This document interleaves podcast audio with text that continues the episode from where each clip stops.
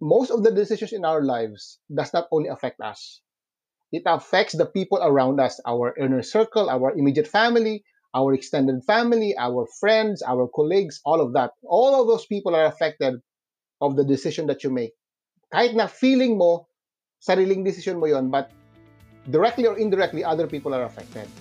Hi, everyone. Welcome back to another episode of the Successibility Podcast, a show that aims to inspire by bringing you a collection of success stories to help you soar higher. My name is Lawrence, and I'm your host. In today's episode, we're going to be discussing all about making better decisions.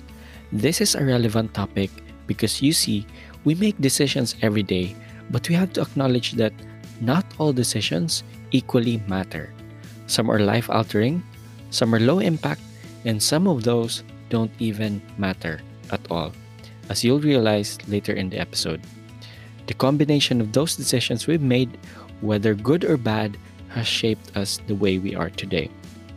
And today I'm joined by someone who I believed made a series of good decisions and is a very active member of the Filipino community here in the UAE, Dr. Ben Lebig Jr. He has a PhD in strategy and international business from UK, two master's degree, one from the University of the Philippines and one from UK. He has also received numerous awards in the Filipino community such as the Kilang Bayani Award 2016 and Kabayan Outstanding Filipino Awardee.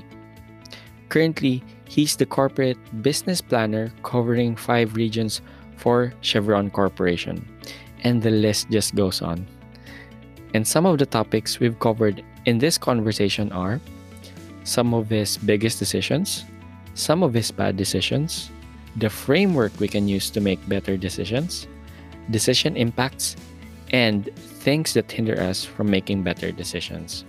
Without further ado, please enjoy a conversation about making better decisions. Dr. Ben Lebig, welcome to the show. Hey, thank you, Lawrence, for having me. Maraming salamat. As I mentioned earlier, this is the first time for me to be actually interviewed in a podcast. Diba? Parang exciting and thrilling at the same time. Thank you for having me. Thank you so much, sir. Actually, a while ago, I was talking to Inang Josie, who is, of course, uh, very close to both of us. She has been yes. a mentor for for us, and I was asking her about you, and she has said nothing but amazing things about you talaga. Sabi niya, she would always find you learning, like trying to learn something new onto the next big thing. Kaya naman sabi ko, wow, sobrang busy siguro ni Sir Ben, pero you still find the time na to be here on this podcast. And I thought that your journey can be really something na maraming matututunan yung mga listeners natin. So really, Dr. Ben, thank you for being here. Thank you very much again for having me. And uh, you know, uh, Josie, we call each other Kambal, and um, you know the yes. story behind that, right? You know the story behind why we call each mm. other Kambal. Uh, Sige sir, please please uh, tell the story. no, there's a side, side story before we start because Josie actually and I have exactly the same birthday, the same year, mm-hmm. the same month, the same day. Kaya we call each other uh, we call each other Kambal because we and, and we really click. Alam mo yung chemistry talaga namin ni Kambal is nandun talaga. So I'm really glad to have known her ah, in, in the community. We call her Kapitana. Yeah. and even on your advocacies, 'di ba, uh, Dr. Ben?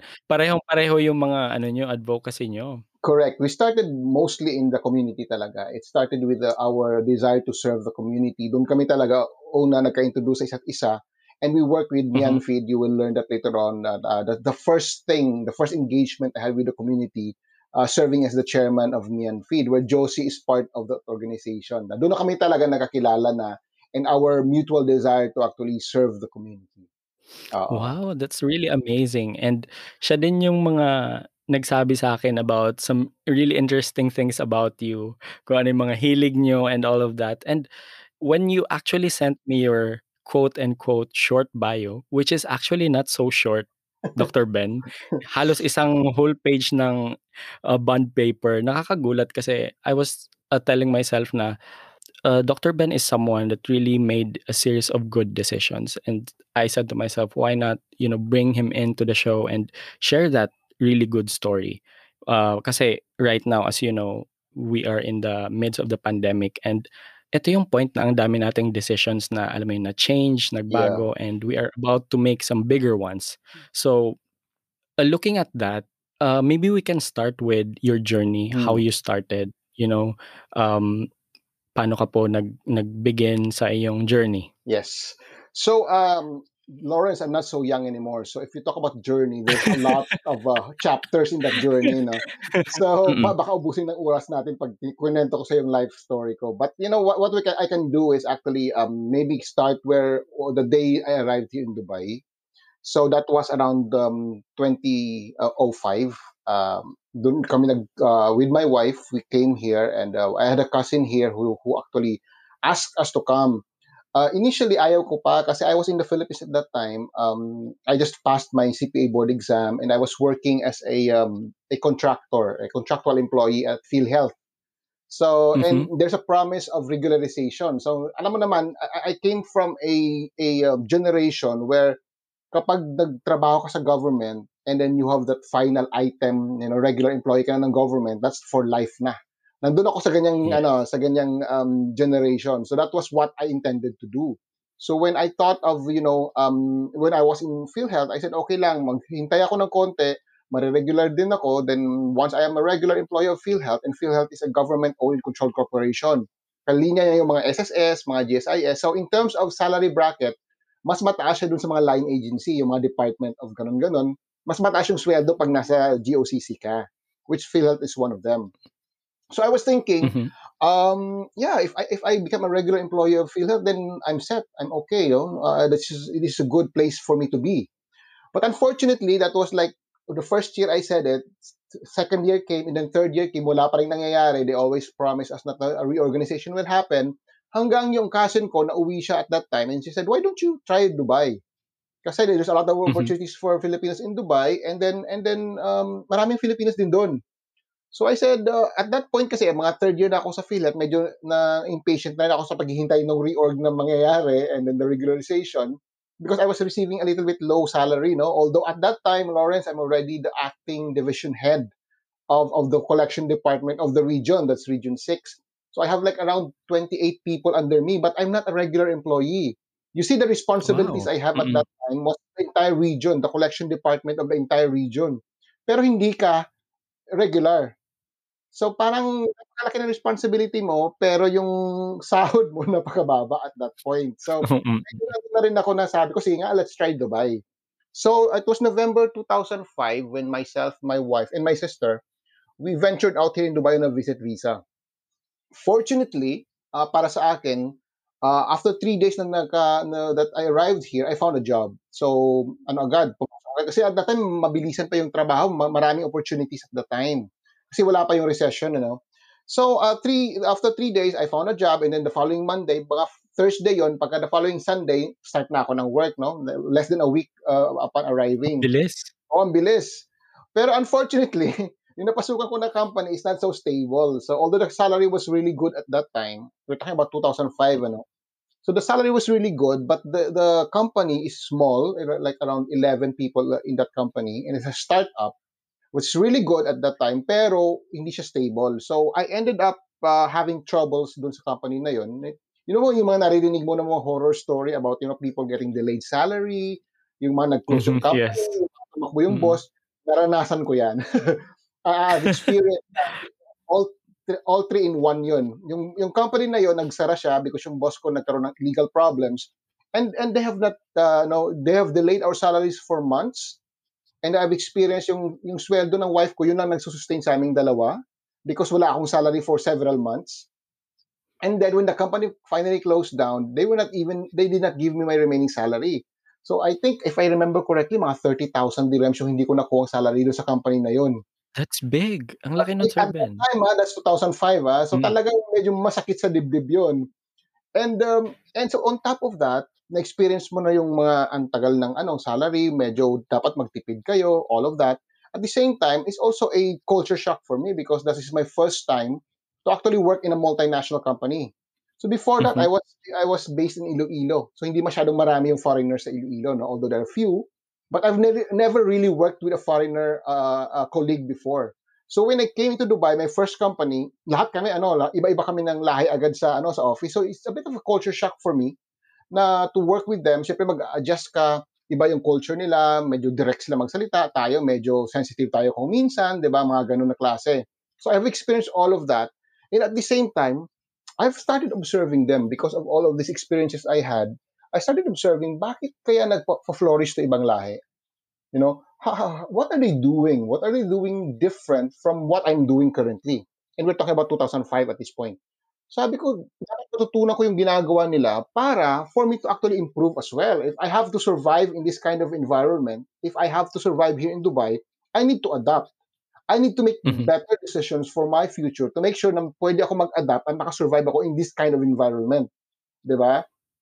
So what I did is I started observing other people, yung mga yung mga fame, yung mga um, successful people at that time. So community natin or sa, sa ibang lahi man, I've started observing them. What are they doing differently that I can probably, you know, learn from and, and, and in a way copy para maano din ako, mag, mag-improve din ako dito sa environment as a ecosystem na ito.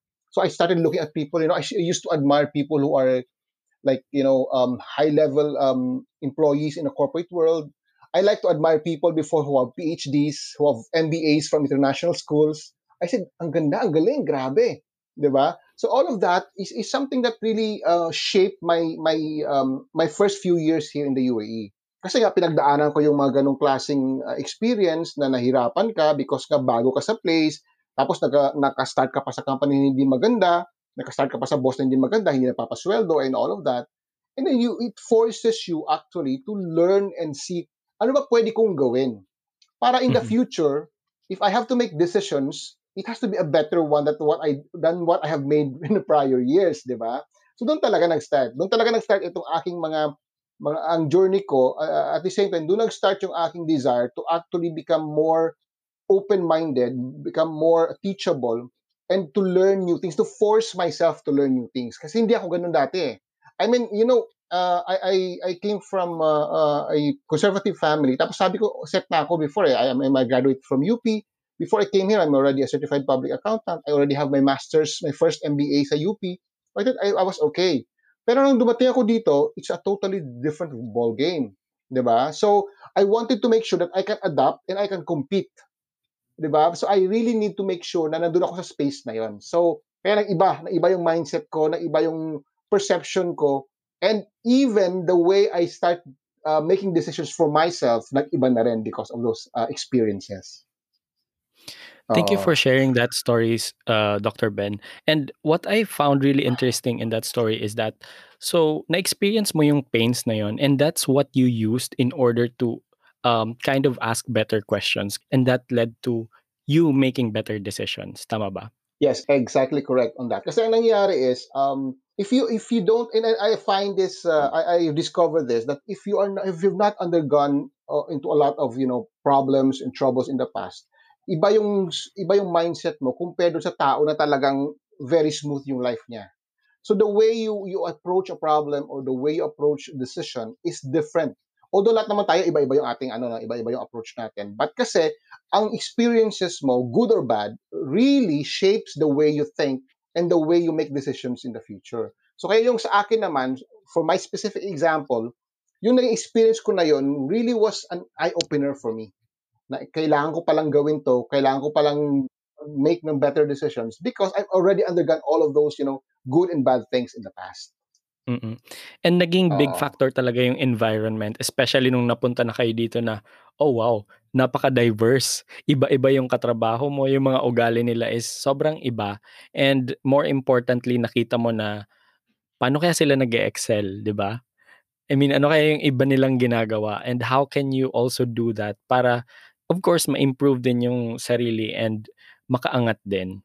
Which which is uh, sobrang admirable kumbaga na nagkaroon kayo ng ganong mindset and nakakagulat lang na ganun din po pala yung mga pinagdaanan nyo. Kasi when uh, when I was uh, reading about uh, you Dr. Ben, parang nakita ko na wow si si Sir Ben is ang dami niyang tinake na courses um, ang daming awards and all of that. Pero behind that pala was a series of, you know, painful and horror stories pa nga na hindi nasahuran and all of those frustrations.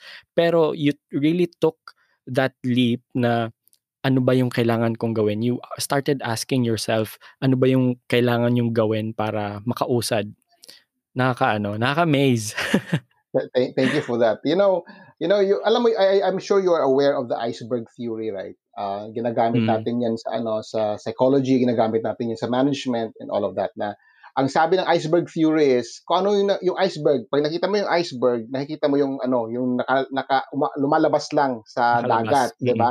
Pero you don't know the bulk of what's in, uh, underneath yung yung iceberg na yon. Hindi lang yung iceberg na yon yung lumalabas na nakikita mo from the surface.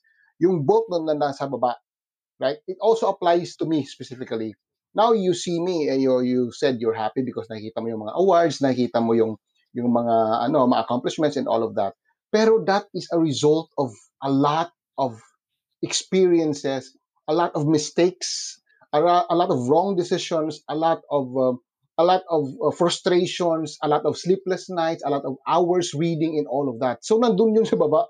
Ang lahat, lahat, oh, lahat yeah. nandun yung lahat-lahat. That make up what you see right now as the tip of the iceberg.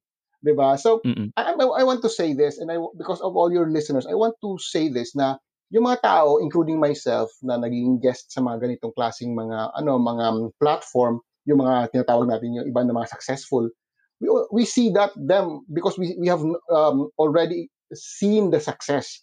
But behind those successes, a lot of other factors na talagang nag-contribute to that success. And I'm no exception to that you will uh, later on see how many how much bad decisions I have made, how many wrong decisions I have made in the past, yung mga iba-ibang mga klase na mga factors that contributed to what I am right now. We will be touching on those later on and I think you have prepared some uh, really good points for us tonight, Dr. Ben. And going forward naman, since na-mention nyo na po yung series of good and bad decisions, maybe we can actually touch on some of the biggest decisions you've made actually one of the major decisions I have made that I think really impacted my life uh, until this point is the moment I decided I will enter UP. So, oh, uh, yun nung college ako, so uh, I, my first uh, my first option, I, I applied for UP but I thought I will not get in. so I applied for another school. So, pero when I found out immediately on the day na pupunta na sana ako sa school na yun to take the exam, uh, that's the day I found out that I, I passed sa, sa UP. So nag-stop na talaga ako because UP was my first choice. And it was something that really shaped my life. Kasi um, uh, being in UP, alam mo naman ngayon, iba yung concept nila sa UP, yung mga ganyan-ganyan. Mm-hmm. Alam mo naman maraming mga mga bad stories about what, uh, that you hear online about UP. But the, the, the, the fact is, kapag nandun ka sa UP, it is a it is a um, platform, an environment of free thinking. Ibig sabihin, pag nandun ka sa UP talaga, you will be prepared in such a way na hindi mo talaga in-expect. Like in my case, grabe yung pressure na bibigay sa mga students because of the expectation of being a UP student. Kasi it, it brings that kind of different brand kapag UP graduate ka. So hindi yun ano, ah, hindi yun walk in the park. That's a that's a um, a product of actually a lot of pressure that is put into the students to come up and to live up to the UP expectation. So, what is the impact of that to me? I learned early on to work under pressure. I've learned to actually accept pressure as a normal thing in my life because I was trained five years in UP to work under pressure. Yung ang dami mong, uh, dami mong term paper na tatapusin, three hours ka na natutulog, and all of that. I even came to a point now when I was almost graduating. I think that was my fifth year in my accountancy um, course. Yun yung kasagsagan na lahat ng mga term papers namin. Nagsabay-sabay yung term papers namin. Exams namin kasi graduating and everybody's scrambling to graduate on time. Alam mo yung point na nagpe-present ka ng paper mo and then after that, you punta ako sa likod ng building tapos nagsusuka ako doon kasi I just slept like two hours for the last two weeks every day. yung mga ganon. ganon talaga. I've, I've, I've experienced that na talagang nagsusuka ako because na grabe na yung exhaustion ng katawan mo pero you still pushing yourself because you wanted to graduate on time. And the demand is too much. Pero ang advantage nun, after you you graduate from UP, sanay ka, sanay ka sa pressure sanay ka mag-multitask and still come up with a quality work kasi expected sa'yo quality work eh. So that's one of the important thing na nakuha ko dun sa UP that really shaped my life. Kaya bumalik pa rin ako doon pag the first masters I have was masters in management also from UP. Bumalik pa talaga ako no. And because I want I uh, parang hindi na hindi natuto eh. But hindi I really, but I really wanted to see that um, and experience that. Kasi looking back right now how many years ago na na ako na sa na, na graduate sa UP I have learned to appreciate the the hard work that I put in and the pressure that they give to us as students. Kasi nga yun nung, nung nagtrabaho na ako sa dito especially sa Dubai siyempre ibang klaseng pressure dito no? Pero because hindi kami hindi kami binibi dun sa sa UP talagang they were treating us like you manage your time we, we demand quality work. We demand quality work from you because you are a UP student. Yung ganun na ganun na ano expectation, nadala mo, nadala ko siya sa sa work environment. Ako I push myself to give uh, quality work because inisip ko na ako taga UP ako, na baka nakahiya ito pag palpak yung trabaho ko. Yung ganun na expectation, dala-dala mo talaga yon. So that's one of the first I think na na major decisions ko na ginawa in my life that I really really appreciated. The second one is choosing the person I married. Oh, so, wow. yeah. Pag-ibig tayo. So, ayan. Uh, pag-ibig tayo. Kunti pag-ibig tayo para may kilig moments kasi February ngayon, di ba? Tama. But, but, you know, my wife is uh, is also a, is a classmate from UP. So she's mm. uh, she's a classmate from UP, and we've been friends in UP for since since as uh, as long as I can remember. So talagang nag-ano kami, we grew up together in UP as as good friends. Kasama mo siya sa journey niyo, sir. Kasama ko siya, alam niya lahat-lahat na nangyari, everything. Alam niya lahat-lahat 'yon. So and and because we are friends, so we can be like open to each other now. Very very um open yung communication, very wala kang ano, wala kang walls because you're friends. Like we are actually mm-hmm. a group of friends. So nandun kaming dalawa sa grupo na 'yon. And because we know each other, after graduation, nandun na kami nag-start, we started dating after graduation. And then after eventually we got married. Pero you know what happened is because we are friends, we continue to be friends until now. Like how many years na kaming kasal, no? But we continue to be friends because nadala namin yung attitude namin while we were still good friends back in UP. Now, what, what is the impact of that, Lawrence? And I, I hope all the single guys and single girls listening right now, you think of this. Think about this. The romance and and and um, the lovey-dovey thing that will pass eventually. Nawawala yon, nag, nag-fade yon, or nagsasubside yon at the most. Pero kapag friends kayo, you will always have that connection you will always have that special bond na nawawala sa ibang klaseng relationship na hindi nawawala sa friendship. So yun ang kagandahan sa amin. That's why I consider this as one of the milestone of my life because because I married the right person. Because I married the right person, I have this partner right now na talagang real life partner. Hindi lang siya yung kasal kayo because of the paper and all of that. Talagang real life partner in crime mo talaga siya and you can I can talk to her. And also because she's from UP we have the same wavelength you know? So talagang ano talagang support system ko siya. And it's really a big help for me. Because as you mentioned earlier ang dami kong gustong gawin no? And uh, mm-hmm. sabi nga ni ni uh, Kambal Josie ang dami kong ang daming usually ginagawa pa iba-iba and you need somebody who will support you for that. If your partner in life is not of the same wavelength or hindi kanya kilala at hindi siya supportive supportive sa iyo hindi mo magagawa yung gusto mong gawin talaga. But because I have that support system, because my wife is my friend, mas, nagagawa ko yung mga bagay na I never thought I could. Because ang galing ng support system sa bahay. So that's why number two yan sa milestone ko talaga is marry the right person. marry the right person. Um, the third one is when I decided I will not stop learning. It came to a point in my life when I said, no, no, no, no. I cannot stop learning. Whatever it is, however platform or however whatever environment it could be, I need to continue learning. Kasi nga uh, na ano ko 'yan, na pick up ko 'yan uh, yung sa Dubai na kasi nga I was observing other people, both Filipinos and non-Filipinos and I said, what are they doing differently? Na bakit sila nagfo-flourish? Bakit sila mm-hmm. continually nag-advance sila sa career nila or sa community service nila or sa personal life nila, why? What is what's so different about them? Then I realized that these people actually take time to read, to learn new stuff, to learn new skill, to advance their educational um, expertise and educational background and all of that. Doon ko na-realize na yun ang ginagawa nila. They actually take time to actually learn new things. So sabi ko, why don't I do that?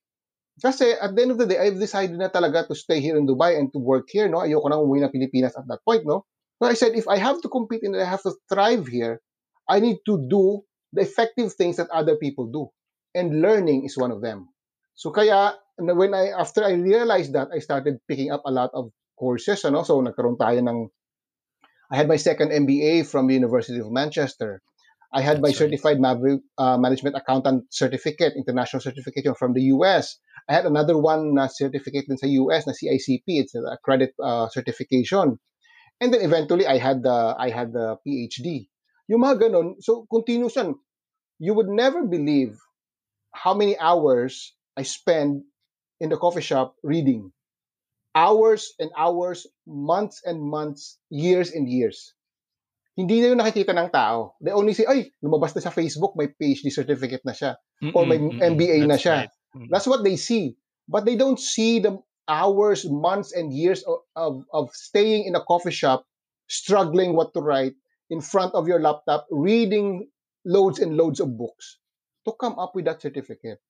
ba? So kailangan kong I, I wanted to people to realize that iceberg theory again that what you see is actually just the result of the bigger for, portion of the work done to get that result.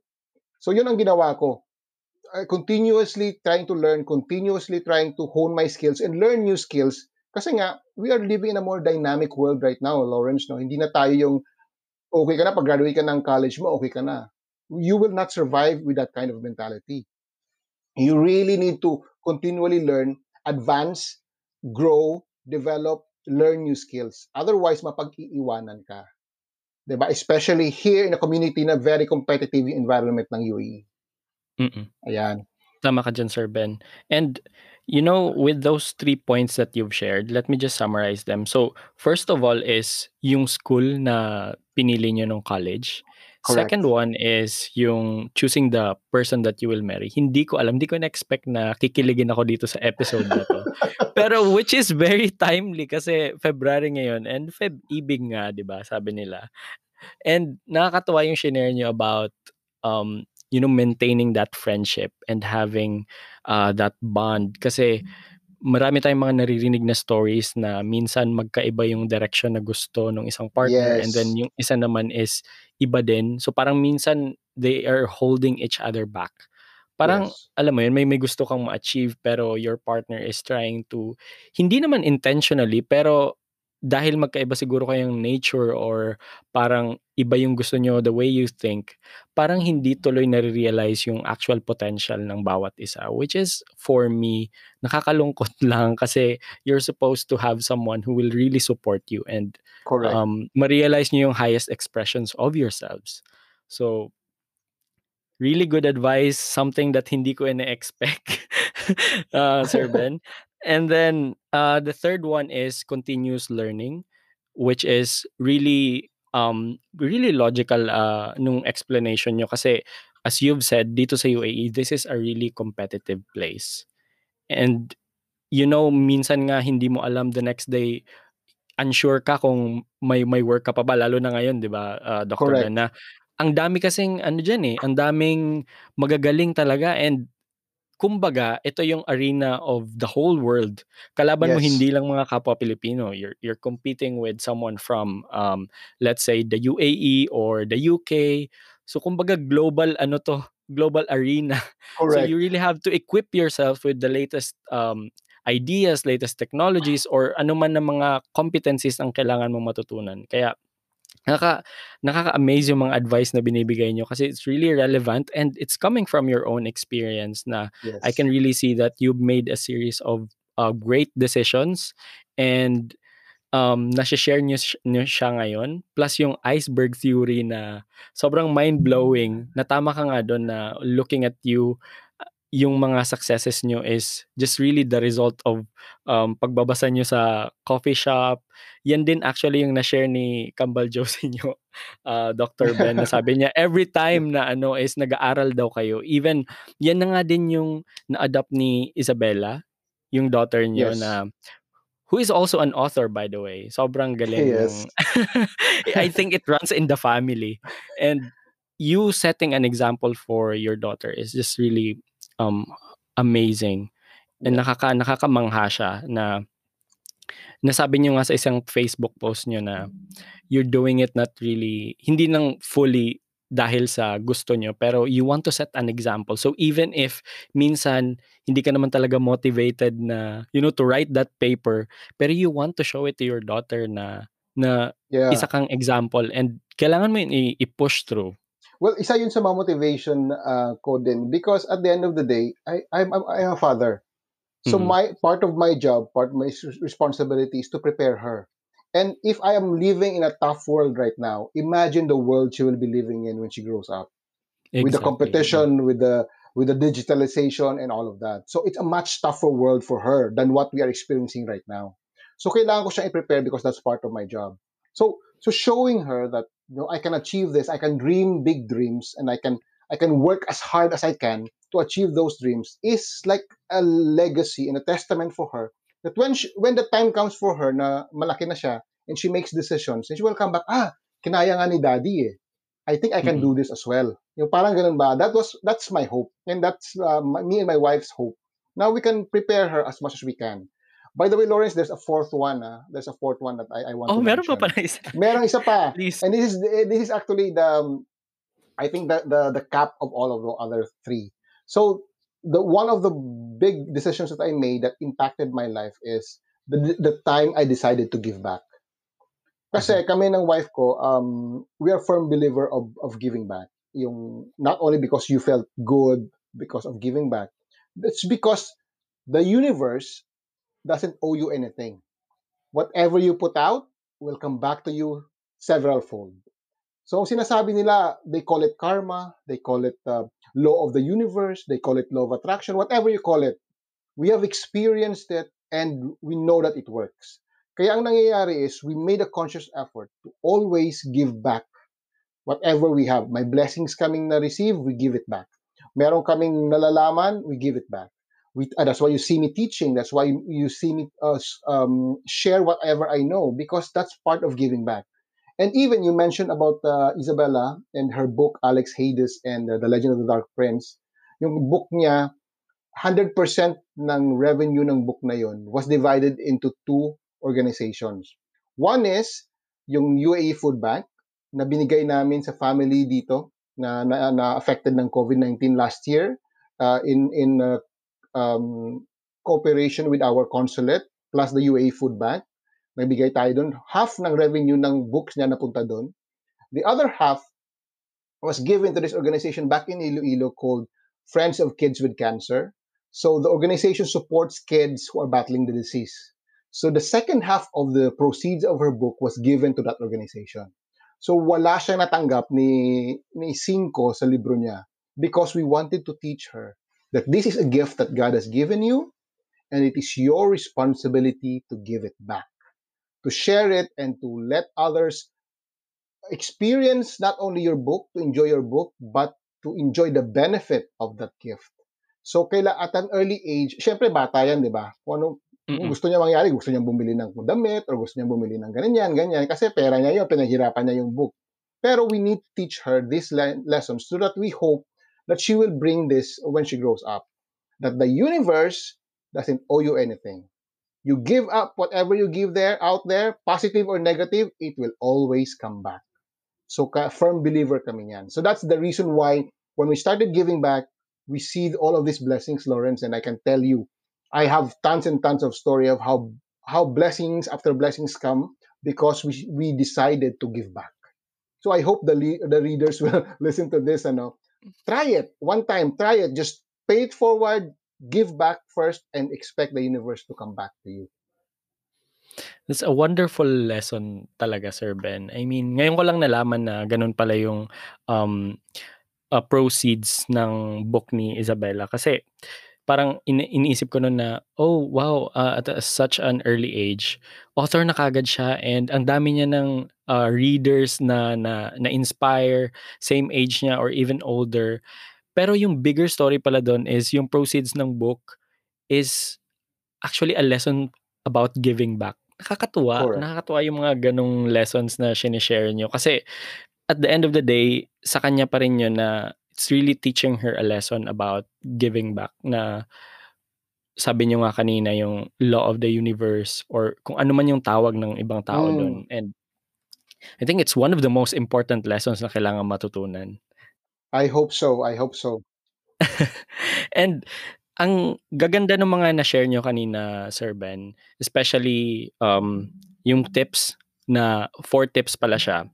Ang last one is about giving back. And I just want to touch on uh, some of the frameworks na ginamit nyo, especially when you are doing some of the bigger ones ngayon. Kasi, for example, nung when you were choosing your college, hindi hindi pa naman tayo masyadong aware kung, okay, paano ko ba pipiliin yung, tam, paano ko mako-consider na I'm making the right decision.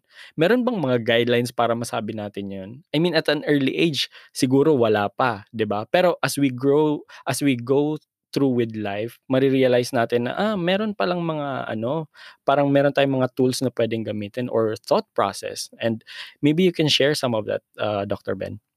Yes. So you are right, uh, Lawrence. No? Sa beginning, syempre nung bata ka pa, uh, anong anong grade ba anong year ba tayo nung nag-freshman sa college. So wala talaga pang mga thought process mm. na nangyayari. At that time, I just wanted to get into UP. That that's what I thought because I thought UP has this brand and I want to graduate from UP and all of that. Pero as as I grow older and I experience more and I've I've experienced and I've made a lot of bad decisions over time, natututo ka na dapat next time hindi ko pala dapat gawin to dapat next time ito pala yung consider ko and all of that. So over time, um, there's a lot of thought process happening uh, before I make major decisions, especially major decisions. Ah. And uh, and over time, siguro ang dami niyan eh, may mga factors ako kinukonsider. Pero siguro if I have to summarize it, I can summarize it into four. Four na parang framework, I might call it, or or um, thought pattern or uh, na pwede mong gayahin or, or gamitin to make better decisions. Okay, so sa, isa-isay natin to. um, for me, and this is about, uh, I have learned this and I have developed this over time. Ha? Hindi to yung parang one day na, na ano lang ako, na mm-hmm. I woke up and I know this. It's not that.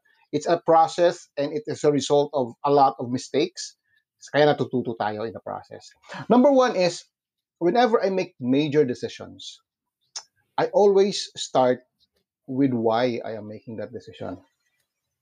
You always start with the why. Ano yung why na yan? Okay. Let me let me a little bit explain the background of this. So this is coming from a book of this uh, author called Simon Sinek. The name of the book is Start with Why. Bakit? Mag-start ka sa bakit. Okay. Kasi tayo, usually, ang ating uh, thought process is, ano yung gusto kong gawin? Ano? Ano yung gusto kong mangyari? Yun yung ano. So, ang atin is what? Ano yung gusto mo mangyari? Ano gusto mo ma-achieve? Yun yung ating basis when we decide. Nagdi-decide ka nito, bakit anong gusto mo? Yung ganon. Pero ang gusto ng sinasabi ni ano ni Simon Sinek is start with why. What is why? Okay. For you to understand this process, you need to understand kung ano yung thought process na, na, sa isip natin before we come to that decision. Okay. Sabi ni Simon, meron tayong tinatawag na golden circle. Ano yung golden circle? So, ano lang yan, tatlong, isang small, smallest circle, uh, medium circle, at saka bigger circle. Nasa labas ng ano, circle na yon is what? The word what? Ano? Sa, sa middle circle is how? Paano? And yung inner circle is why? Bakit? Okay? So, ano, paano, bakit?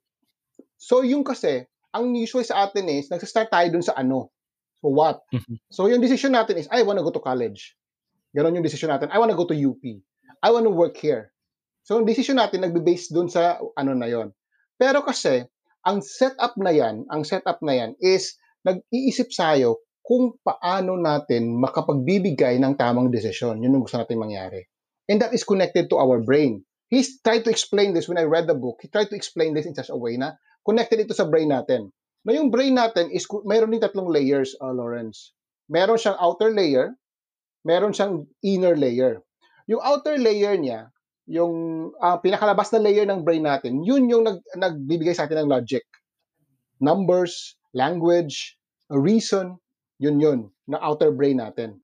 Yung inner brain natin, yun yung gut feel mo. Yun yung feelings mo. Yun yung ano mo, yun yung um, uh, intuition mo. And mm-hmm. that is the one, the inner brain is responsible for making decisions. It's not the outer brain. It's the inner brain that uh, affects or makes the decision. Kaya, kung titingnan mo, bakit niya explain na dapat why ang start mo? Kasi yung inner brain mo, na-notice mo ba yan na minsan may, kapag meron kang magpipili ka ng dalawang decision, yung isang decision na to, halimbawa decision A, compared sa decision B, kung titingnan mo yung numbers, kung titingnan mo yung logic, kung titingnan mo yung ano, decision A talaga. Kasi it makes sense mm-hmm. eh, na itong decision A, given 1, 2, 3, 4, 5, decision A talaga dapat ang sundin mo. Pero at the back of your mind, parang, hindi eh, parang may something pa rin eh, parang may kulang eh, parang may mali. Alam mo yun yung parang ganon? Mm-hmm. That's actually your inner brain telling you that that is not that is not the right decision. So yung inner brain na yon, that is the one who is capable of giving decisions. That's why kung minsan kahit na logical yung outer brain na decision mo, yung inner brain mo pa rin ang nasusunod. Because you have that gut feel na mali itong isang decision na to. Ito dapat ang tama. That he's connecting with the why. So ang gustong sabihin ni Simon Sinek and what I propose to everyone right now is, look for that why. In every decision that you make, ask yourself, bakit? Bakit gusto kong mag-PhD? Bakit gusto kong ligawan tong babae na to? Bakit? Hindi ano. Bakit? Mm-hmm. Once you start with that, you connect with your inner brain that's actually giving you the intuition, the the the the the, the feeling at hindi mo ma-express yun. Once nakakonect yun, your decision is always guided. And that's uh, based on my example. Kaya yung book ni Simon Sinek was really a, a, a eye-opening for me, which again, I used going forward. So every time we make major decisions, me and my wife, we always ask ourselves why. Bakit, bakit gusto kong gawin to? Why?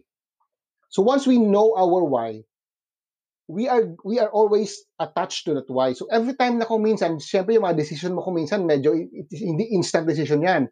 Kung minsan that will be, it takes months, it takes years. So minsan nag-ano ka, nasusway-sway ka kung saan-saan. Pero if you know your why, you always go back to the why.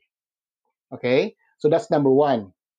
Number two, ito. Number two is, if I make a decision, if I have to choose uh, between options, or if I have to choose the result of the decision, I ask myself, how badly do I want the result? Gaano ko kagustong makuha yung gusto yung result na yan if I decide on this? How badly do I want that result? Why? Kasi when you make decisions, it connotes commitment. Nagkukommit ka. Again, for example, for myself, when I decided to do my PhD, it's a commitment kasi hindi yan isang taon yun, hindi lang dalawang buwan yun. Ilang taon mong gagawin yun. Ibig sabihin, I am committing myself to actually spend hundreds or thousands of hours in a book, in a coffee shop, reading and writing. That's that the implication of the decision. But how badly do I want it? You ask yourself. Kasi kapag, hindi, kapag ano ka lang, half-half ka, hindi ka gano'n ka-committed. At the end, hindi mo matatapos yung, ano mo, yung, yung gusto mong gawin doon sa decision na ginawa mo. Because you're not that committed, right? So you ask yourself, every time you make a decision, you ask yourself, do I really want this? Is this really what I want? After you know that what your why is, you ask yourself, do I really want this? Because the commitment will follow your answer kung committed ka talaga, kung talagang gustong-gusto mo siya, then you will commit. And then you will work hard for it. Hindi lang commitment, but you will work hard for it. Kapag hindi ka convinced, half-hearted yung decision mo, yung commitment mo hindi din ganun ka tindi, and yung output mo hindi din ganun kagaling. Okay? So number one, know your why. Number two, ask yourself, how badly do you want the results. That's number two. Number three,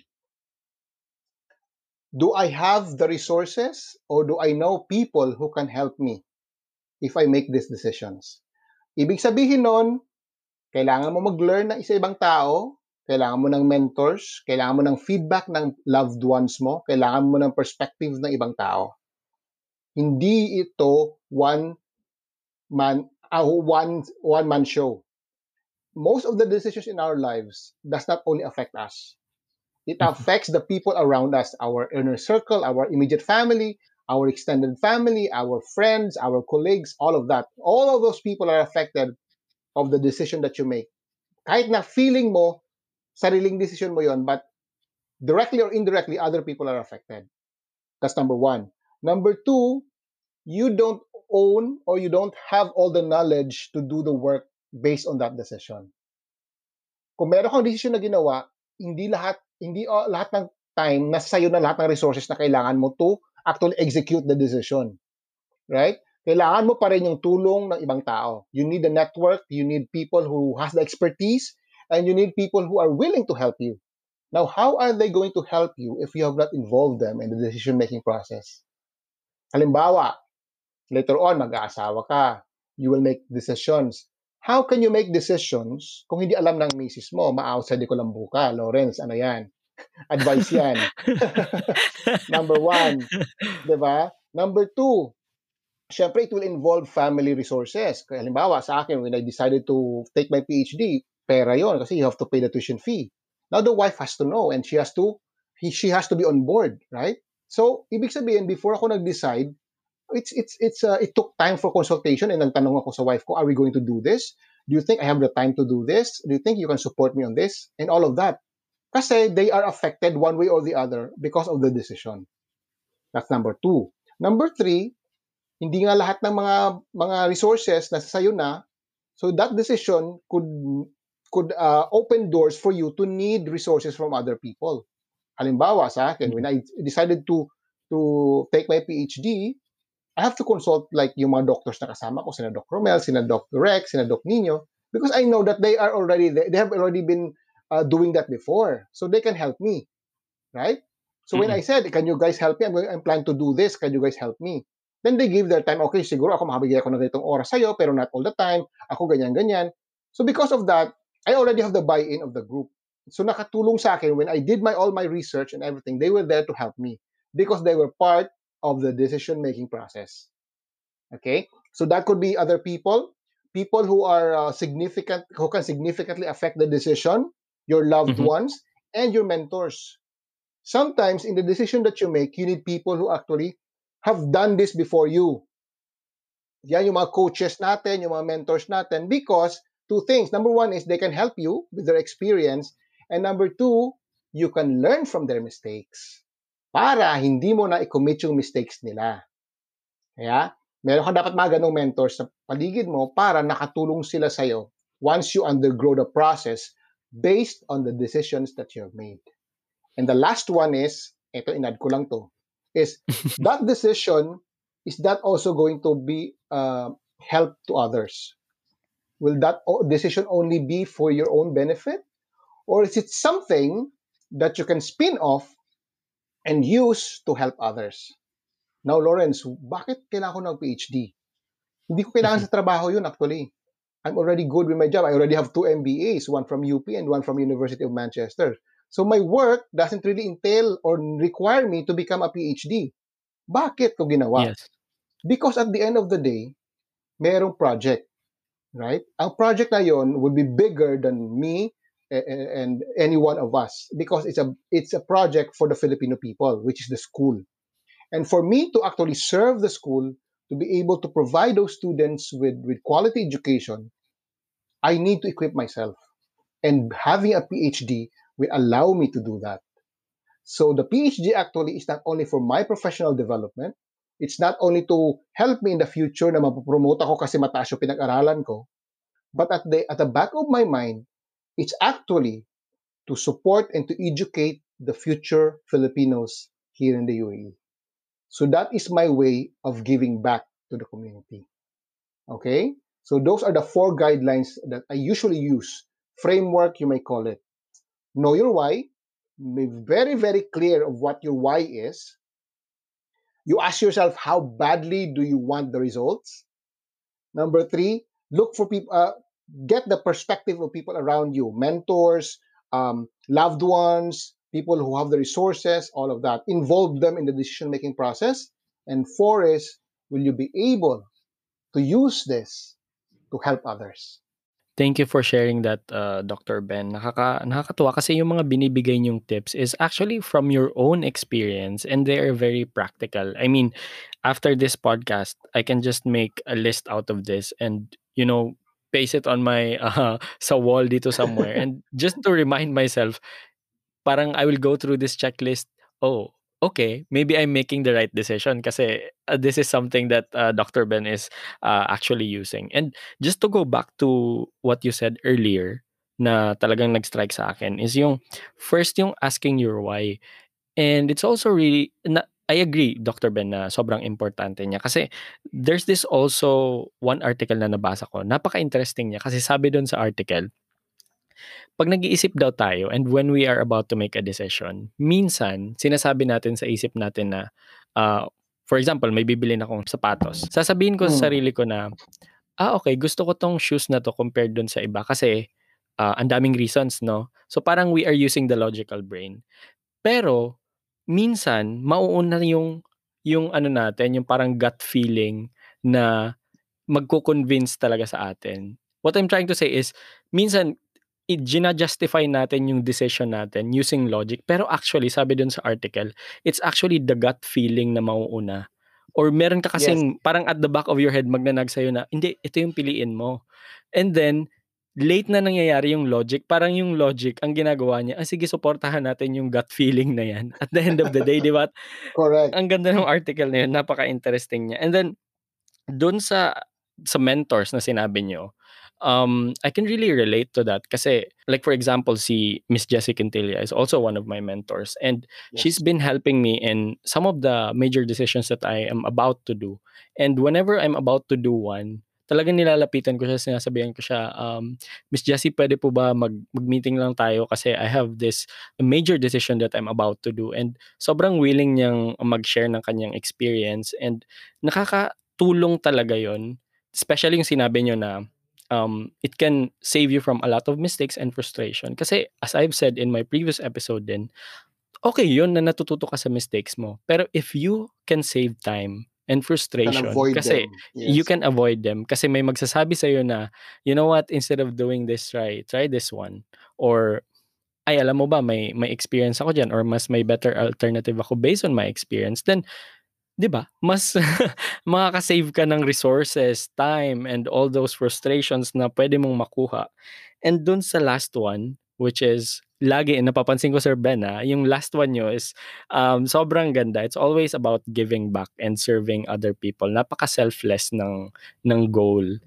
And these tips that you've given, gusto ko lang matanong if when, for example, I'm about to do a decision, pag na-tick off tong lahat, does that mean it's a good uh, decision already or am I guaranteed to have a better results? Or meron bang mga Well- iba pang forces at play na kasi decision is a parang tricky ano siya, ah, parang domain, 'di ba? Yes. So the the fact is, and this is the this is the sad fact is, walang formula, no, walang secret formula for a good and and guaranteed better decision. Mhm. Whether you you research it, whether you experience it, or you have coaches and all of that, walang magagaranti sa'yo na every decision that you make, if you tick all the boxes, it will be guaranteed an absolute correct decision. Hindi mangyayari yon. So what we have are guidelines. What we have are experiences of other people who came before us and teaching us na, huy, wag mo nang daanan yan kasi pinagdaanan ko yan. And uh, and uh, Miss Jessie Quintilla is really a good mentor because I know her and she's really good. So it's very um, dangerous actually to tell people, oy, ito ah, 1, 2, 3, 4, 5, pag natik mo yan, 100%, okay ang decision mo. Nobody can, I, I, I cannot say that. I, nobody can say that actually. Kasi uh, even if, even if I have all of those guidelines or frameworks or thought patterns that I have gathered and developed over the years, nagkakaroon pa rin ako ng mga maling desisyon. Mm. Di ba? That's a reality. And that's that's a, a reality in life that we have to ask to ano to expect. But what they do though is they lessen the impact.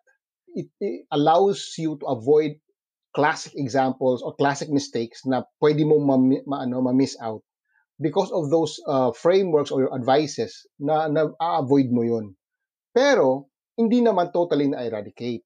Kaya, yun nga ang sabi sa akin when I read one one person I was reading, I think an article from Harvard Review, is saying that at the end of the day, whatever decisions that you make, once you have, you know, exhaust, you've thought of that, you've exhaust all your your um, possible na pwede mong um, isipin or gawin para ma-save yung self mo out of the sa maling decision and you've done it, you just have to stand by it. Kasi all mm-hmm. of us, uh, Lawrence, at the end of the day, we are a product of both good and bad decisions. Dalawa 'yon. Hindi pwedeng hindi hindi pwedeng lahat ng decision mo sa buhay is good. Walang walang ganoon. Kapag may tao nagsabi sa iyo na ganoon 'yon, uh, may sariling mundo yung tao 'yun. no? So that's not reality. The reality is all of us have made bad decisions at some point in our life. Kaya nga lang, we do the best we can. We do the best we can. Kaya nga, di ba, sabi mo, ikaw, you have uh, Jesse to be your your coach. I have my own coaches. Yung mm-hmm. coach ko, merong mga coaches din yun. Because they're trying their best as well to avoid bad decisions. Siguro na lang, sabihin na natin, out of the 100 decisions that you make, kapag wala kang ginawang thought pattern o wala kang framework, 50 talaga doon yung mali. Pero kapag meron kang ganong mga thought pattern, may mga framework kang ginagamit, at least 10 na lang yung mali. You minimize the impact of the decision, the bad decisions, because you've taken the time to actually look into it, dissect the, the decision before actually making one. Mm-mm. So, sa, unfortunately, what I can say, based on my experiences, there's no secret formula for good decisions. Walang kumbaga guarantee na pag ginawa mo Walang yan, guarantee. 100% tama yung decision mo. Wala. Mm-mm. Wala. Yung apat na sinabi ko sa iyo kanina na framework, doon mo sa high impact decisions gawin. Gagamitin. Mm-hmm. Doon mo siya gawin. Huwag mong gawin yung apat na yon sa kung anong TV channel ang gagawin mo. You know what I mean? Yeah. Kasi at the end of the day, it's the time. Yung time sana na na-spend mo to decide on high impact decisions, nauubos doon sa mga low impact lang Mm-mm. na decisions. So don't do that. You, you compartmentalize the decision making process para nakapag-spend ka ng quality time na apply mo yung apat na yun na guidelines doon talaga sa mga nararapat na mga high impact decisions. Mm-mm. And just to add to that, na nabasa ko din to. 'Di ba Dr. Ben, not all decisions mm. like you said are equally important. And exactly. As we go through for example a day in our uh, life, 'di ba early on meron na tayong mga decisions na ginagawa whether to go to work or mag-absent mm. ka ba ngayon, yung mga ganong decisions. Sabi nila um dapat daw i-reserve mo yung mga yung brain power mo talaga dun sa mga uh, activities na magre-require ng decision kasi or big decisions kasi meron tayong tinatawag na yung exhaustion ng brain exhaustion yes. natin na for example early on pa lang sa day ang dami mo ng big decisions na ginawa sa gabi pala meron ka pang mga malalaki pang decisions so parang pagod ka na kumbaga pagod ka na hindi mo na mm. nagagawa yung uh, tamang let's say framework or yung parang thought process na kailangan pala ng big decisions later on pa sa day. Oo, I think it's called uh, decision exhaustion, parang something like that. Which is correct kasi yakma mo yung sinabi ko na you, you compartmentalize your decision making process. Para mm-hmm. yung energy mo at yung thought pattern mo naka-reserve doon sa malaking decision. Yung mga maliliit na decision, let it go. You know, walang impact sa. Don't spend eh. so, so much time spend, on it. don't spend so much time on that, 'di ba? Mm-hmm. Kasi alam mo yung isang isang ano sinasabi nila ngayon, 'di ba? Alam mo yan, millennial ka, alam mo yung FOMO, mm-hmm. 'di ba? Fear of missing out. Pero may bago daw ngayon. Ang sabi nila is FOBO. F-O-B-O. Mm-mm. It's fear of better option. Ano mm-hmm. naman yung fear of better option? Ganito yan. Halimbawa, nag-online shopping ka. Bibili ka lang naman ng ano, bibili ka lang naman ng t-shirt, for example. T-shirt, bibili ka ng t-shirt. Pero pag nag-online shopping ka, thousands of, ano, di ba, pupunta ka ng ano, Amazon, oh, options mo, thousands, di ba? So, ang, ang problema nangyayari ngayon sa mga kabataan natin is, naku, kailangan ko mag-spend ng time, titingnan ko yung isa-isa mga review ng mga store na yan. Kasi baka napili ko maling t-shirt. Right? So that's F-O-B-O. fear of a better option. Gawin mo yan for major decisions. Wag mong wag kang mag-FOBO for no stake or low impact decisions. Kasi mm. na, na, na, reality na yan ngayon. Hindi lang FOMO ang reality ngayon, FOBO na rin. Which is fear of a better option. Na ma-miss out mo, nag-decide ka into something else na mayroon palang better option. Hindi mo siya na-explore. Because there's a lot of options available for you. So do that for high stake or high impact decisions. Don't do that for low or no impact decisions. Napaka-relevant nung sinabi nyo, Dr. Ben. Especially at this age, digital age, na we are bombarded with a lot of information and options, di ba? More than ever. Kasi noon wala pa naman yan. Correct. Yung mga wala pang cellphone and internet. Parang you have very limited uh, options. Meron kang dalawa, mahirap na yon Pero ngayon meron kang thousands. Correct. Masyadong classic example dyan is ano yung papanoorin mo sa Netflix. Parang tayo, na-experience ko din 'yan. Ang dami mo nang na-scroll, wala ka pa ring mapili, 'di ba? Parang sobrang tasking na siya sa brain. Oo. Isang oras na napaka pinaglaanan mo siya ng ang daming time para mag-ano, you keep on scrolling pero you're just presented with a lot of information. Napagod hanggang sa napagod na yung brain mo na mag-decide, wag na lang tayo manood. Yung ganun. Exactly, exactly. Ganyan talaga ang nangyayari ngayon. So kailangan talaga nating i-compartmentalize yung decision making process. Otherwise, na ano ka na, exhausted ka na, wala ka pang major decisions na gawa. And worse, mm-hmm. Na-spend mo yung energy mo dun sa mga bagay na wala namang kapakanan. And, you know, you've been talking about some bad decisions and all that. Will you be able to share some of the, you know, bad decisions you've made na talagang naturuan kayo ng lesson? Kumbaga, nakapag-contribute talaga sa learning nyo? Yes. Um, without naming specific people, ano, I can mm-hmm. give you two um, decisions that that uh, that I I did that I thought was really something that I did not uh, think through, right, and affected me uh, in a big way. Uh, number one, so work. So um, there was one time where um, somebody, one of my colleague, was really rude to me. Now this this person was rude to me, and um, And I, I, I was, uh, ano, so kung yung impact niya sa akin, ay emotional din ako. That person sent me an email. And then what I did was because nagalit na nga ako, no, na, napikon talaga ako, sinulatan ko talaga siya ng sobrang strong na email. And then I sent it copying her boss. So parang yung email na is very strong and very, ano siya, very direct. Kumbaga, na hindi talaga siya, well, looking back, hindi talaga dapat ko siya na-send yung email na yon.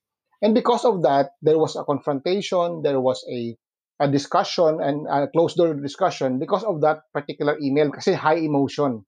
Mm-hmm. So the, the, the lesson that I learned from that is that especially when you are in a workplace environment, in a work environment, you need to keep it professional. You know, you have to put your your ego, you have to put your emotions on the side and maintain a professional relationship even to people you don't like. Kasi lahat naman, hindi naman natin guarantee na lahat ng office mates natin o katrabaho natin magustuhan natin, di ba? Mm-hmm, and at the same time, may mga time na hindi na maganda yung mood nila, na project nila sa'yo yung mga hindi nila magandang mood.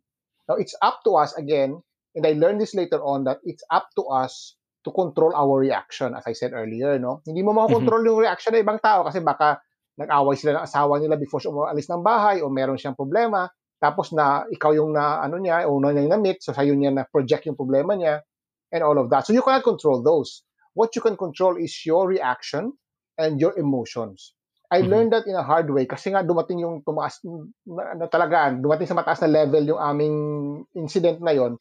And then at the end of the day, we settled, of course, we we discussed it as professionals and we became friends at the end. Mm-hmm. Pero yung impact na yon, yung particular moment na yon, I learned a lot na next time kapag masama yung ano mo, yung masama yung pakiramdam mo or hindi maganda yung ano mo, yung emotions mo, don't write emails. Or what you do is write it down, don't send it. Eh, relax ka muna, magkape ka muna, then come back and then look at it again and see if you can, you know, soften it up. Yung mga ganon. Because at the end of the day, we are all professionals in the work environment. We should maintain as professionals. We should stay as professionals. So nagawa ko yon at the end of the day, naging friends pa kami nung tao na to ngayon. Okay, that's number one. Number two, sa isa naman, sa community naman, um, I was starting with the community years ago. And um, parang ang ang tao na to, I don't know this person personally, pero nasa community din siya. And then ako din sa community din ako. So ginu-groom nila ako to become one of the leaders in the community. Yung parang ganun ba na, oy, ikaw ano ka na, chairman ka na ng Mian Feed. Dapat next time ganito ka na, dapat next time ganito ka na. So unknowingly, yung tao na to, he is also or she is also groomed in the same manner. So nag-expect din siya na, uh, you know, in the future, I'll be this, I'll be that, parang ganon. So hindi pa kami magkakilala, although we see each other in the community, parang pinag ano ba 'yun, yung parang kino-compare na kami, pinag uh, ano na kami, pinagma-match na kaming dalawa although we don't know each other. So, because of that, parang meron na agad na separation sa amin na hindi pa naman kami nagkakilala. You know, meron na palagad na parang nag-create na rivalry without us being rivals actually. Alam mo 'yon? So, it took us years and na parang bakit hindi kami nagkakaano ng tao na to? Wala naman kami pinag-awayan, hindi naman kami nagka hindi na kami nag-uusap, 'di ba? Pero parang merong merong ano sa may amin wall sa gitna. maganda. Oo. Parang may wall, oh. Pero hindi naman kami nag-aaway. Parang wala may something lang, parang gano'n. Mm. So eventually I realized, why, why, why am I affected? Hindi ko naman siya kilala, hindi ko naman siya kaaway, wala naman kaming pinag-awayan or anything. So I just started reaching out. And nag-reach out din siya. Tapos na, na-surprise na ako na yung tao na yun, he's just also trying to reach out to me. Kasi nga, sabi niya, ano, bakit kaming dalawa nito pinag-ano? Wala naman kaming eh, something sa aming dalawa. Wala naman talaga issue. Mm. Wala naman talagang issue. It's just so happen na yung mga tao, they have their own expectations of what I should be, and the other people have the expect- expectation of what this person should be. It so happen na expectation na yon either all sa aming dalawa. Sino ba sa aming dalawa yung expectation na yon? Parang ganun ang story, ang backstory. But at the end of the day, and now, um, we're okay. Kumbaga, nagkakaroon na kami ng interaction, nagkakaroon na kami ng ano, and we're starting to know each other, and then nagkakaroon na, nag-iiba na yung ano mo, yung mind frame mo sa kanya, yung mindset mo sa kanya, because I started reaching out and I started to understand who he is. Mm-mm. So yung mga ganun kasi, ang mali ko doon is, uh, beginning pa lang ako sa community service ko is, I allowed people to actually influence me to a level na Mm. naniwala na ako doon sa sinasabi nila na itong tao na to is not a good person, blah, blah, blah. Hindi ko pa nakikilala yung tao. And siya din, ganun din siya. So, I think that goes back to the lesson that we have, no? Yung sinabi mo kanina na you listen to what other people has to say, but you make your own decisions. Yun ang naging mali ko sa akin kasi naniwala ako sa sinasabi nila na bad person tong tao na to na hindi naman pala. He's actually friendly, he's actually really good in community leader, he's actually really has a sincere heart for service, which is na nalaman ko na ngayon, which turned out to be a really good thing for us as well kasi naging okay na kami ngayon. So those kind of decisions na nangyayari, na, na, na, na pagkakamali na, na ano natin, we learn in the process na dapat next time pala hindi ganito. Dapat you know the person, you know you don't you don't uh, let yourself be influenced uh, wholly by what other people say. You know you you do your own uh, decision making, all of that. So mga ganon, marami yan, marami yung mga mistakes na ginawa ko, but those are the things that come into my mind right now, which I think eventually ay na- na-outgrown ko na because of those, yung mga frames na ginamit natin kanina, yung mga thought patterns na ginawa natin kanina. Thank you so much, uh, Dr. Ben, for sharing those. I mean, yun nga sabi ko kanina na you are a man na parang pag tinitingnan ko, ang dami yung series of good decisions. Pero you are also a product pala of some of the bad decisions that you've made. Pero yes. the, the important Of thing course, is, the important thing is, nag, talagang nagpursige kayo and you really improved yourself para you will have this uh, para increase the chances of making good ones next time. yes. I think yun yung pinaka-lesson talaga. So, thank, really thank Yes. you for that. And we've been talking about this major decisions and all of that, yung framework, ano ba yung dapat gamitin, and just a sort of parang filter that we can use before we make a really big decision. And kahit na siguro, sabi niyo nga po kanina, kahit na i-go through mo yan sa checklist na yun, hindi guaranteed. Pero meron ba tayong mga, um, kahit alam na natin yung mga gagawin natin, meron pa rin bang mga nakakahinder sa atin, Dr. Ben, na mag-make ng decisions? Yes. yes. Um, well, there's there's a lot, no? Pero siguro I, I can focus on a few. Number one is um, emotions, right?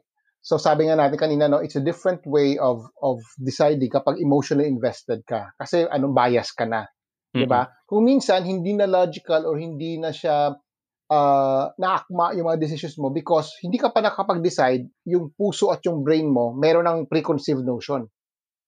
Ay, ah, hindi ko to gustong tao na to. Ayoko talaga sa tao na to. Hindi mo pa siya na-meet, hindi mo pa siya na nakakausap, may narinig ka lang sa kanya, for example, ayaw mo na siya. So, you already blocked sa tao na yon. So, kahit na anong gawin ng tao na yun, hindi, ka, hindi na siya makapenetrate sa'yo because meron ka ng preconceived idea, may walls ka lang na-build. It's the same way with decision-making process.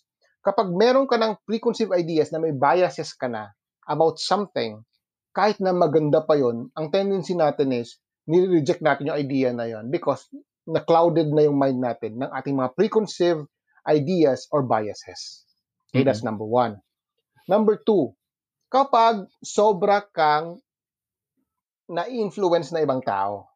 Now, it is different from you asking questions. Kasi kapag ikaw nagtatanong doon sa mga mentors mo o ikaw nagtatanong doon sa mga tao na feeling mo may idea, guided yung tanong mo. Ito naman, compare dito sa mga tao na talagang nag-influence sa'yo because they also have their own agenda. Right? So yung mga ganon, you still have to be very careful of the information that you receive from other people. Especially kapag yung information na yon is voluntary nilang binibigay sa'yo. Again, mm-hmm. kapag yung may ta out of nowhere, may tao na lumapit sa'yo, ay alam mo yung si Lawrence na yan, ayan siya, ganyan to siya, ganyan siya, ganyan siya, ganyan siya, ganyan siya. Hindi mo naman tinanong sa kanya kung kilala niya si Lawrence or bakit niya sinasabi sa'yo yan. Pero siya nag-volunteer na information it's already a red flag, a red signal for you na may something yan. Bakit niya sinasabi sa akin to? You always look at the why. Bakit? Bakit niya sinasabi to? Right? So, when you make decisions, you have to, obviously, you've already heard about that, but don't give that a big weight. You have to do your own investigation kung sino ba yan si Lawrence na yan. Ano ba siya based on your experience, kausapin mo, then you make your own decisions. Kasi kapag meron ganon, together lang yan sa preconceived ideas and biases mo kapag meron ng tao nagbigay sa'yo, whether you like it or not, may influence ka sa sinasabi niya. Kasi Tama. nasa system mo na siya eh. Binigay mm-hmm. niya sa'yo eh. Na-release niya sa'yo. So you need to be careful on those cases. Okay? So number two.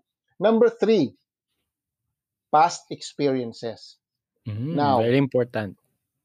Because based on my previous experience, example. So we, we need to be careful because if you always, although the experience is a good teacher, right? It's a very good teacher, but don't let past experience dominate your decision-making process. Kasi, sana yung room for growth. Di ba? Mm-hmm. Sana yung room for improvement kung lagi ka na nakatali dun sa past mo. Right? Right. So, mm-hmm. kapag kapag may ex ka, move on na tayo. Di ba? Ex na nga yun eh. Di ba? Move on na tayo. Right? Mm-hmm. So, yun din yun. Kasi hindi ka na move forward kapag naka-hold back yung ano na yon, yung past na yon. So those mm-hmm. three things are some of the things that I could probably consider as something that you need to watch out for para hindi maapektuhan negatively yung decision-making process mo. Although they can still help you, but don't give so much emphasis para yung objective pa rin at saka nalalaman mo pa rin yung why mo sa decision-making mm-hmm. process mo.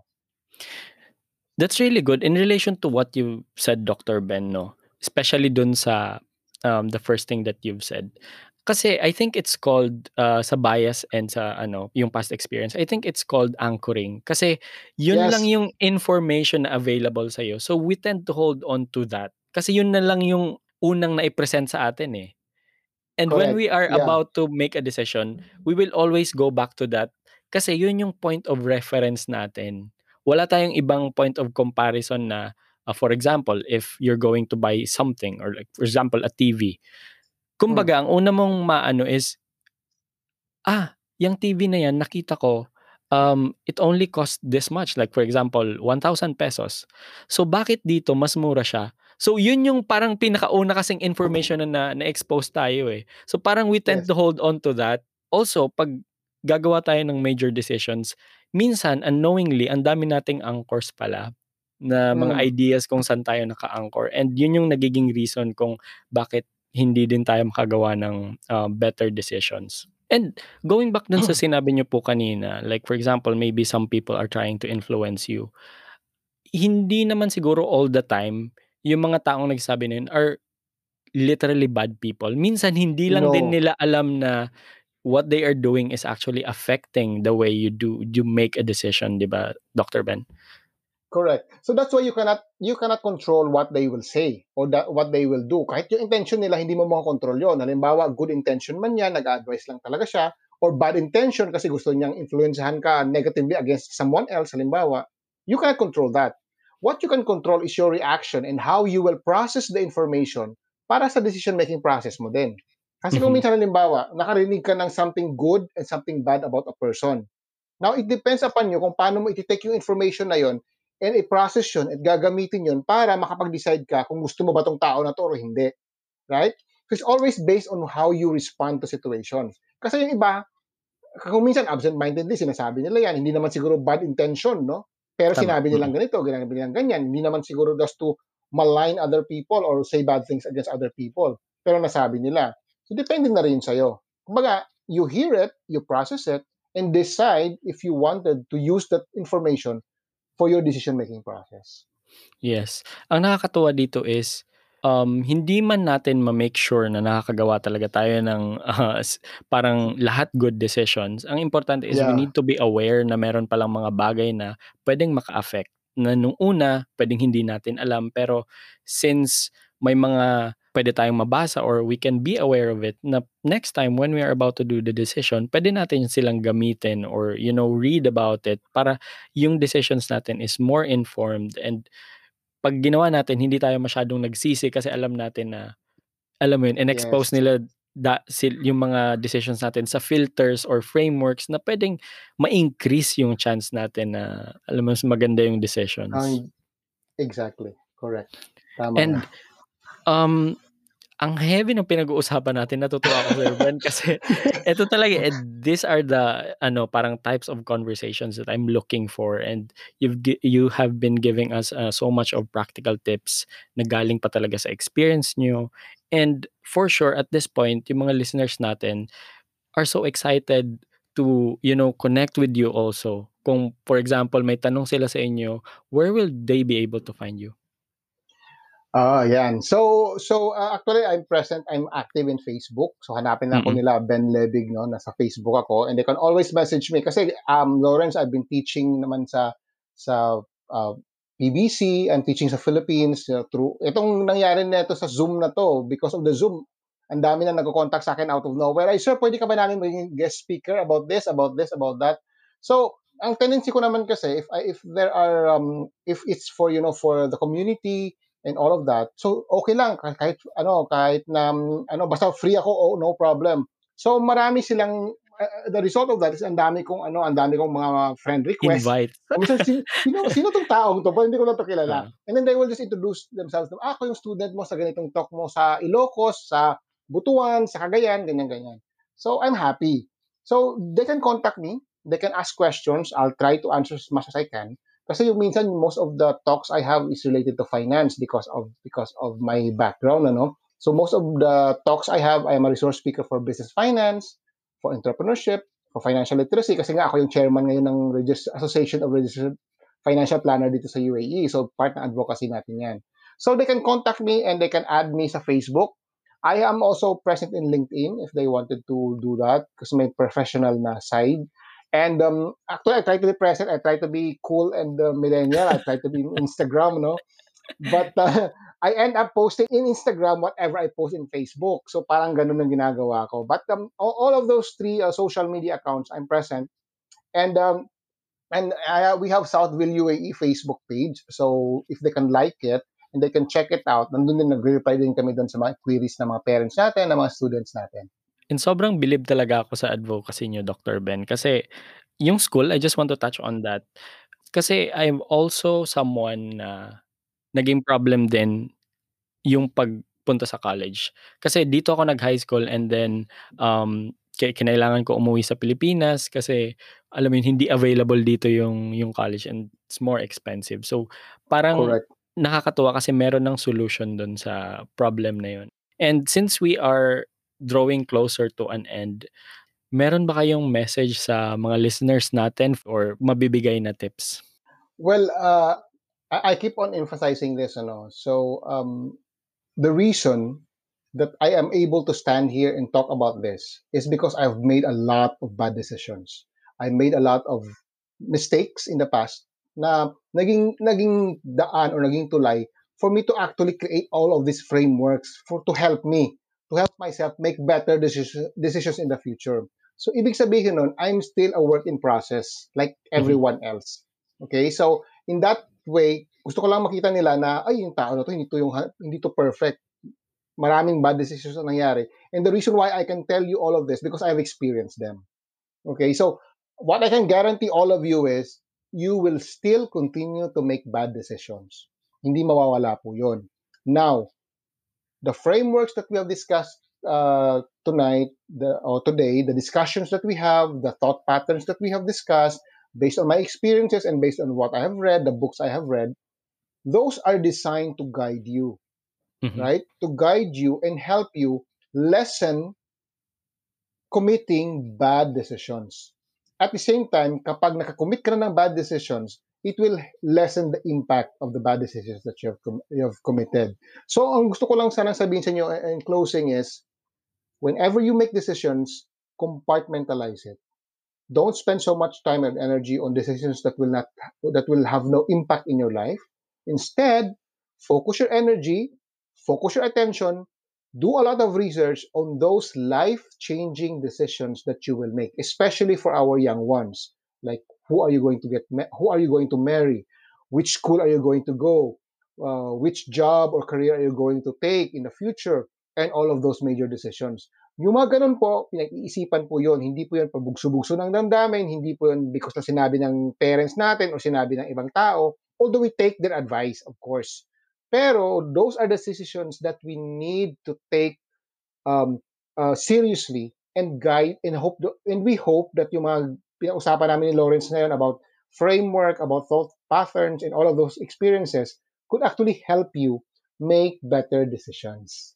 Yan lang po. And hope and hope may may nakuha po kayo sa aming pinag-usapan this, this evening. Thank you very much again, Lawrence, for having me. Thank you so Thank much, you. Uh, Dr. Ben. Grabe, sobrang um, ang ganda ng discussion natin tonight. Thank you, Dr. Ben. Thank you. And that's it for this episode. To all the listeners out there, thank you so much for tuning in. I hope you learned a lot from this conversation. If you enjoyed it, please follow the podcast and don't forget to share it to your family and friends. If you have any feedback, please feel free to drop a comment or send me a message on Facebook at The Successibility. See you in the next one. This is the Successibility Podcast, reminding you to soar higher.